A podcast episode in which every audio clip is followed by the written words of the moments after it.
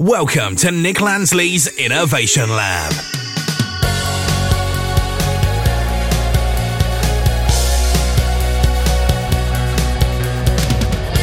Hello and welcome to Innovation Lab and welcome to 2021. The year we humans squash the coronavirus, focus on climate change, combat extremism and trust in science.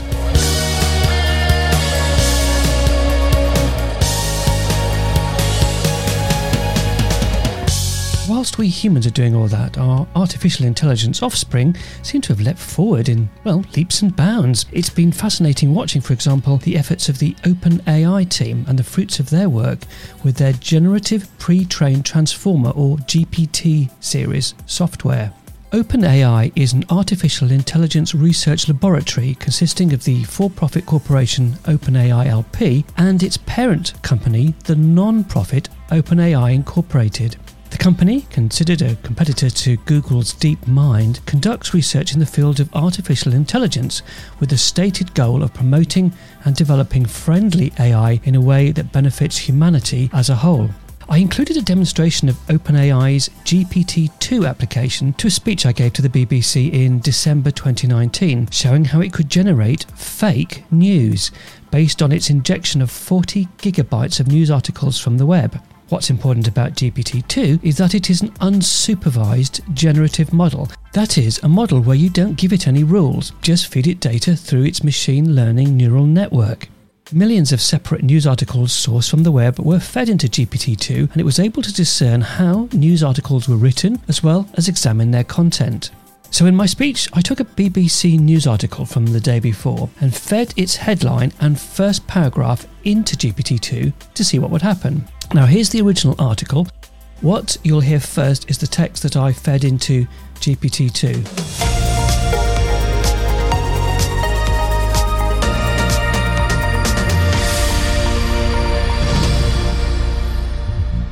A man is in a critical condition after being shot in the street by police. Officers were called to reports of a man, believed to be in possession of a firearm, in Hessle Road in Hull in the early hours of Sunday. The man was shot by officers and taken from the scene for treatment at an unnamed hospital. Okay, so the rest of the article, as written by a BBC journalist and published on the BBC News website, continues. Humberside Police Assistant Chief Constable Paul Anderson said he did not believe the incident had any terrorism connections.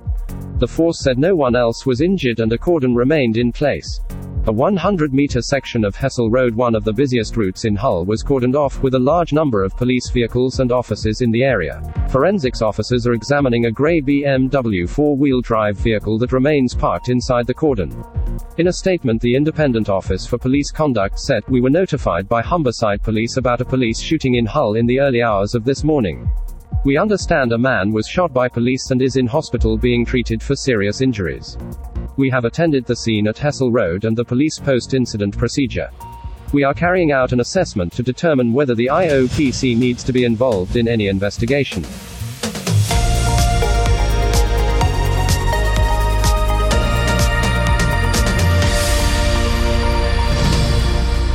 Okay, so that's the real news article. So now let me start the article again and this time continue with the GPT-2 output. So here is the text and only the text that I fed into GPT-2.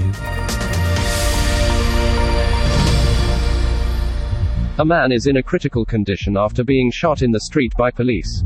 Officers were called to reports of a man, believed to be in possession of a firearm, in Hessle Road in Hull in the early hours of Sunday. The man was shot by officers and taken from the scene for treatment at an unnamed hospital.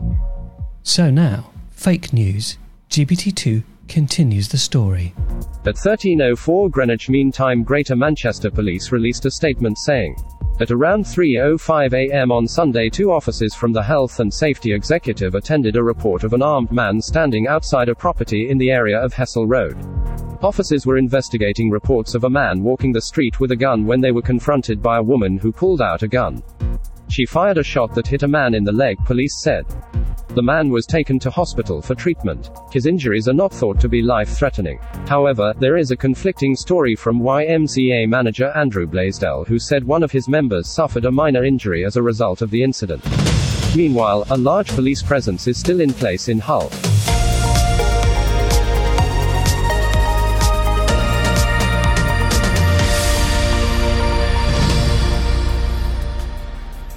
That is a totally fake story made up by GPT-2. But if I didn't tell you that, would you not find it totally plausible?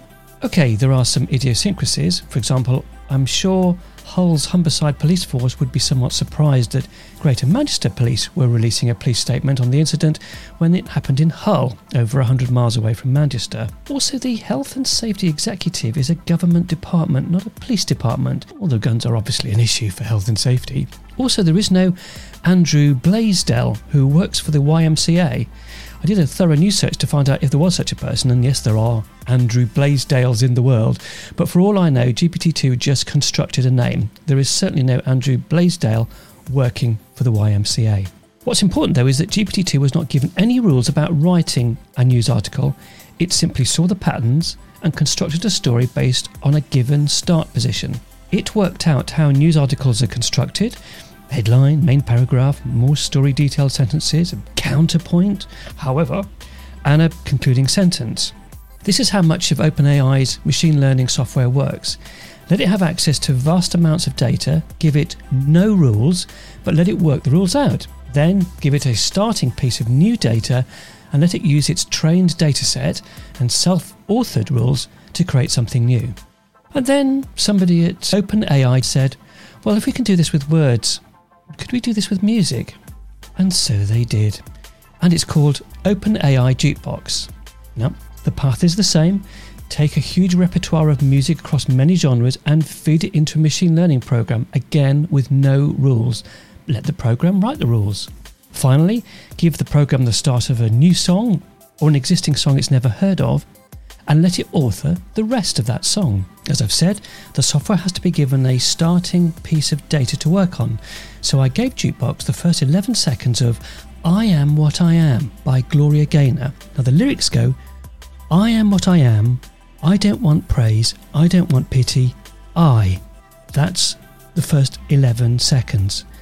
After that, everything that you're going to hear is entirely generated by OpenAI Jukebox. So let's have a listen to this first song. Ah.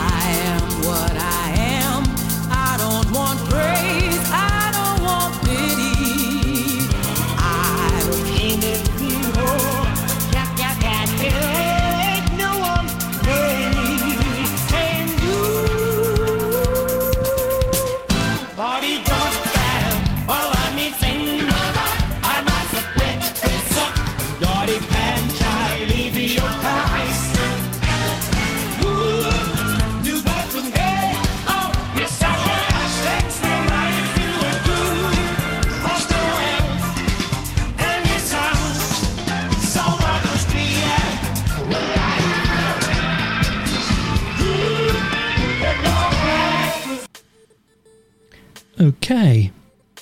Now, the second song is even more interesting. Firstly, because it has a compelling movement of beat, and secondly, because I managed to get it to sing the name of one of my work clients, GS1, to whom I was showing the power of AI. Jukebox has a lyrics database which has words linked to the phonetic pronunciation of those words. So I asked it to try and sing the lyrics G, yes, and one somewhere in the track.